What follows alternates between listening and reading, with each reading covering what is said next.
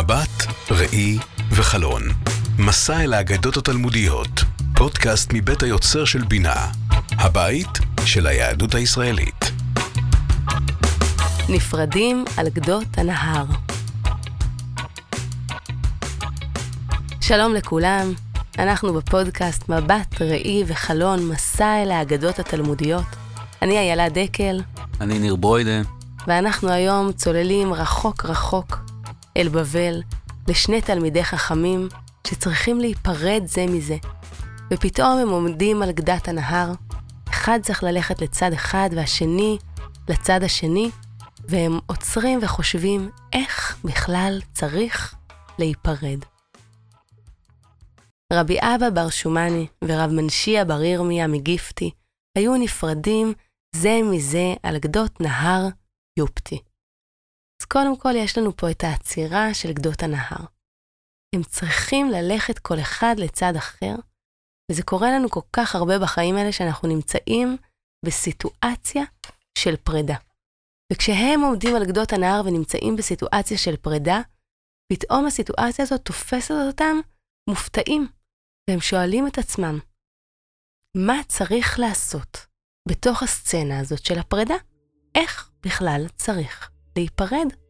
עכשיו, הסיפור הזה של פרידה זה משהו שהולך איתנו, אני חושבת, מהרגע שאנחנו נולדות ונולדים. מהרגע הראשון שבו אנחנו חווים פרידה, זה הרגע הראשון שלנו בעולם. כשאנחנו יוצאים מתוך הרחם ואנחנו נזרקים אל העולם שבחוץ, אנחנו חווים פעם ראשונה פרידה. ואחרי זה, ובטח אני יכולה לחשוב על זה כאימא, ברגע הראשון הזה שאנחנו נפרדים והולכים למעון, ברגע הראשון שאנחנו נפרדים מהנקה, נפרדים ממוצץ, נפרדים מבקבוק, נפרדים ממישהו שהולך מאיתנו, זו סצנה שהיא כל כך יומיומית, שאנחנו כבר לפעמים אה, הופכים להיות אדישים אליה, ומפתחים לעצמנו איזה מנגנון של מה אנחנו עושים ברגעים האלה של הפרידה. הם רגעים מצד אחד מאוד מאוד גדולים, ומצד שני רגעים מאוד מאוד קטנים ויומיומיים.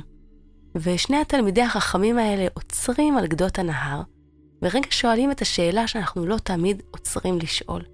והם אומרים, איך ניפרד? מה כדאי לעשות ברגע הזה של הפרידה? על מה אנחנו צריכים לחשוב כשאנחנו נפרדות ונפרדים? אז אני, כמו שאת uh, מכירה אותי, אני מאוד לא אוהב פרידות. יש משהו ברגע הזה שהוא מפחיד, שבעצם כל הדרך הזאת שהלכנו ביחד, ולא משנה אם זה היה איזשהו יום או שנים, או דבר שהלך איתי שנים, ויש רגע אחד, זה קורה בשנייה, בום, נפרדים, הוא לצד הזה ואני לצד הזה, או המטוס ממריא, ויש משהו ברגע הזה שלי מאוד קשה איתו. ואני לכן נורא אוהב את הגישה פה של שני החכמים שלנו, אומרים, רגע, בואו נתעכב רגע על הרגע הזה ונעשה לו איזשהו טקס קטן, נשלח עם צידה על הדרך.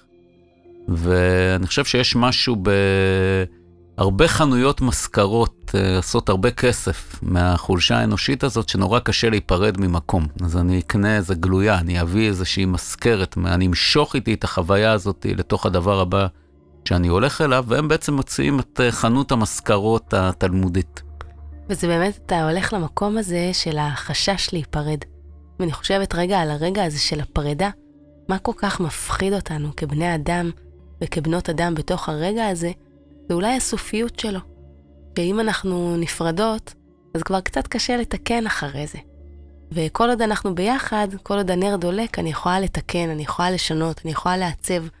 ברגע שאנחנו נפרדים ונפרדות, אז כאילו, זהו, החלטנו, זה סופי.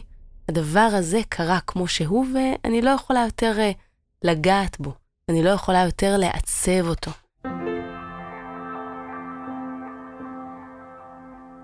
אז uh, הרבה פעמים אני ככה צריך, או אני שמח uh, לנסוע אל מעבר לים, לארה"ב, לפגוש את כל השותפים של בינה, והקהילות היהודיות הברית, ואני תמיד אוהב לבחור את הטיסה של אמצע הלילה.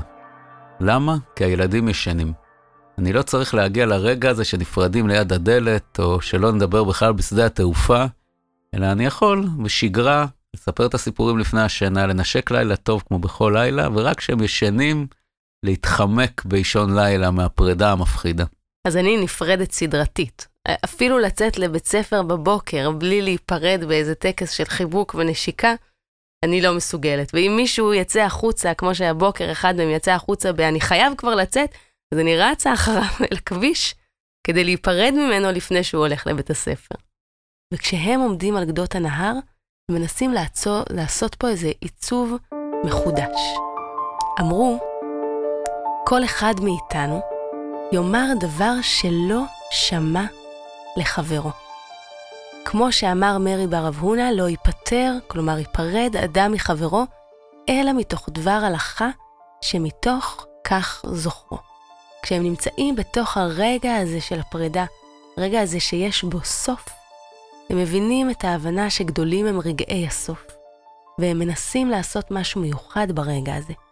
וקודם כל הם אומרים, כל אחד מאיתנו יאמר לחברו משהו שהוא עדיין לא שמע ממנו.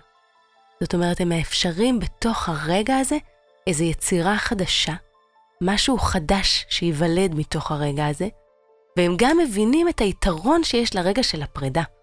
הרבה פעמים אנחנו חווים שהדברים הכי חשובים נאמרים ברגע הזה האחרון.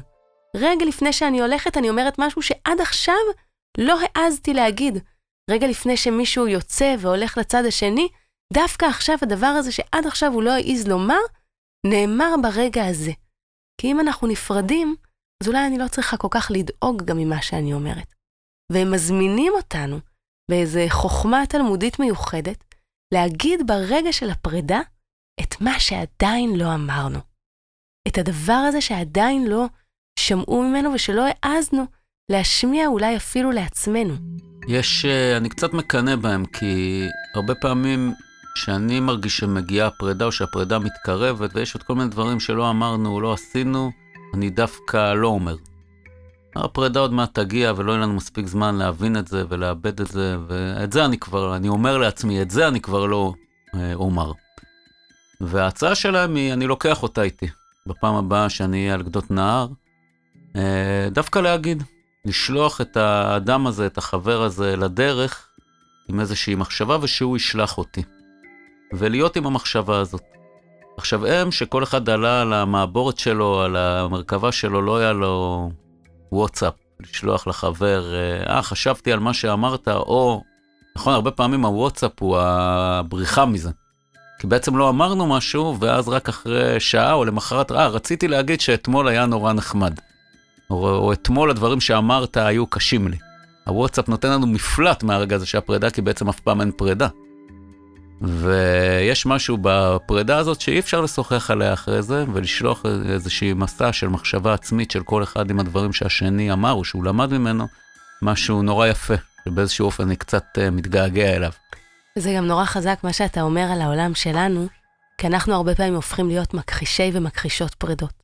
אנחנו מסיימים תוכנית, מסיימים שנה בבית הספר, מסיימים כל מיני דברים, ואנחנו אומרים, לא נורא, עוד ניפגש, ומחליפים טלפונים, ואומרים נהיה בקשר, ונשמור על קשר, ואומרים לנו פה על גדות נהר יופטי, רגע, גם אם תהיו בקשר אחרי, יש מקום לעצירה הזאת עכשיו. יש מקום לתת לרגע הפרידה את הכבוד שלו, והם עושים פה עבודה של עיצוב זיכרון. כל אחד אומר משהו לחבר שלו, לא רק כדי לשחרר את הלב שלנו, אלא גם כדי לייצר זיכרון בצד השני, שמתוך כך זוכרו. כל אחד הולך עם משהו שהשני נתן לו. יש פה אמירה שצריך ללכת עם דבר הלכה, ואני לוקחת את המילה הזאת של דבר הלכה למשהו שאני הולכת איתו הלאה. כי גם מה זה הלכה? הלכה זה משהו שפוגש אותי בחיי היום-יום. זה לא רק איזה זיכרון, אלא זה משהו שאני עושה. אם אתה לימדת אותי איך לקשור את השרוכים בנעליים טוב יותר, כל פעם שאני קושרת את השרוכים בנעליים, אז אני רגע חושבת עליך. והם אומרים לנו, תנו לנו פה משהו שילך איתי אל היום-יום בחיים. אם אני עכשיו הולכת עם היום-יום, עם כל מיני מחשבות שאתה נתת לי, אז אני אזכור אותך גם ביום-יום. והם גורמים לנו לייצר בתוך כל אחד מאיתנו איזה זיכרון כזה קטן בתוך הלב, שהולך איתו הלאה מתוך הפרידה. הם ממש עושים לנו תהליך של עיצוב זיכרון ברגע הזה של הפרידה. השתתפתי לא מזמן בפאנל עם הקהילה היהודית בבוסטון, וזה אילץ אותי לדבר אנגלית. והתפתח דיון על המושג ההלכה, ובאנגלית זה Jewish law. חוק, חוק יהודי. ואני הצעתי להסתכל על זה קצת כמו שאת הצעת, לא כעל Jewish law, לא כעל חוק יהודי, אלא כעל ongoing, הלכה, זה ongoing, זה הולך. זה לא כמו גשר ההלכה בשמונה בבוקר, זה כמו גשר ההלכה בשתיים בלילה, זה זורם, זה הולך. ו... ואני חושב, שאנחנו רואים את זה פה, הם שולחים מישהו עם הלכה לדרך, שמשהו שהוא הולך, שהוא בתהליך. ויש משהו בזה שאנחנו מכחישי פרדות, ובזה שכאילו נראה לנו שהפרידה אף פעם לא תגיע, שהוא פוגש אותנו אולי במקומות הכי קשים, יש פרידות שהן סופיות. אנחנו נפרדים מהאדם האהוב שהולך לעולמו. ואני חושב שזה רגעים נורא קשים, בעיקר אם אנחנו יודעים שזה הולך לקרות. מה, מה הדבר האחרון הזה שניתן לו, לדרך שאנחנו לא יודעים לאן היא, ומה הוא ייתן לנו. וזה אולי הרגעים שאנחנו מבינים שלכל דבר יש אה, סוף, וכל דבר אה, שום דבר לא יישאר פה לנצח. ו... וההצעה הזאת לקחת איזושהי גלויה מתוך המסע הנוכחי למסע הבא, או להשאיר משהו מהנוסע אה, אצלנו במסע, היא הצעה מופלאה. באמת הצעה מאוד מאוד חזקה, אני חושבת שפוגשת שוב את הפחד שדיברנו עליו קודם, שבמקום הזה של פרידה חסרה לנו שליטה. ובמיוחד אם אנחנו מדברות רגע על הפרידה של, אה, של מוות מאנשים מאוד מאוד אהובים שזה יכול לקרות במפתיע וזה יכול לקרות מתוך הכנה, אבל זה עדיין תמיד מפתיע. ודווקא במקומות האלה אנחנו כל כך כל כך חסרי וחסרות שליטה. ומה שהם אה, אומרים לנו כאן, על הרגעים האלה של הפרידה, זה שהם מחזירים לנו רגע את השליטה אל הידיים. נכון, אנחנו לא יכולים לשלוט בפרידה עצמה, אבל במה שכן אנחנו יכולים לשלוט, אותו הם מחזירים לנו, ואומרים לנו, תגידו את הדברים. תגידו את הדברים שרציתם לומר. תעצבו את הזיכרון, תחשבו על מה אתם לוקחים הלאה מתוך האדם הזה שאיתו נפגשתם, מתוך הדבר הזה שקרה לכם ביחד. והם מחזירים לנו רגע אל הידיים את השליטה שכל כך חסרה לנו כשאנחנו נמצאים ונוכחים באמת בתוך הרגעים האלה של הפרידה. הדבר הזה של אה, פרידות הוא דבר מאוד מאוד משמעותי בתלמוד בכלל, גם אה, פרידה מאדם וגם פרידה מלימוד, וחז"ל מלמדים אותנו עוד לימוד גדול בסיומי מסכת.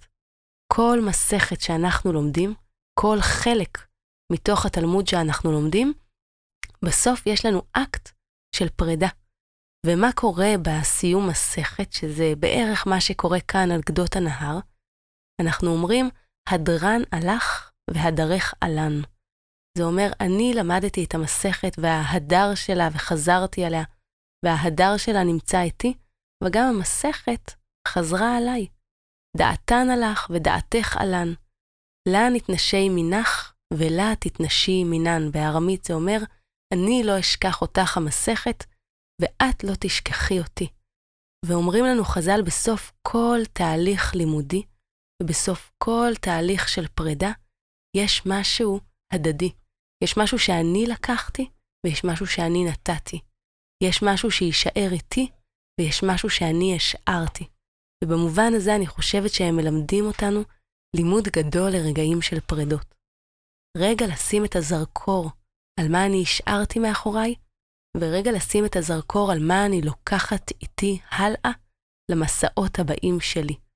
איך אני לוקחת מכל אה, חוויה ומכל מפגש איזה זיכרון קטן ושמה אותו בלב, והדבר הזה ממשיך לחיות בתוכי גם אחרי שהחוויה המשותפת כבר לא נוכחת.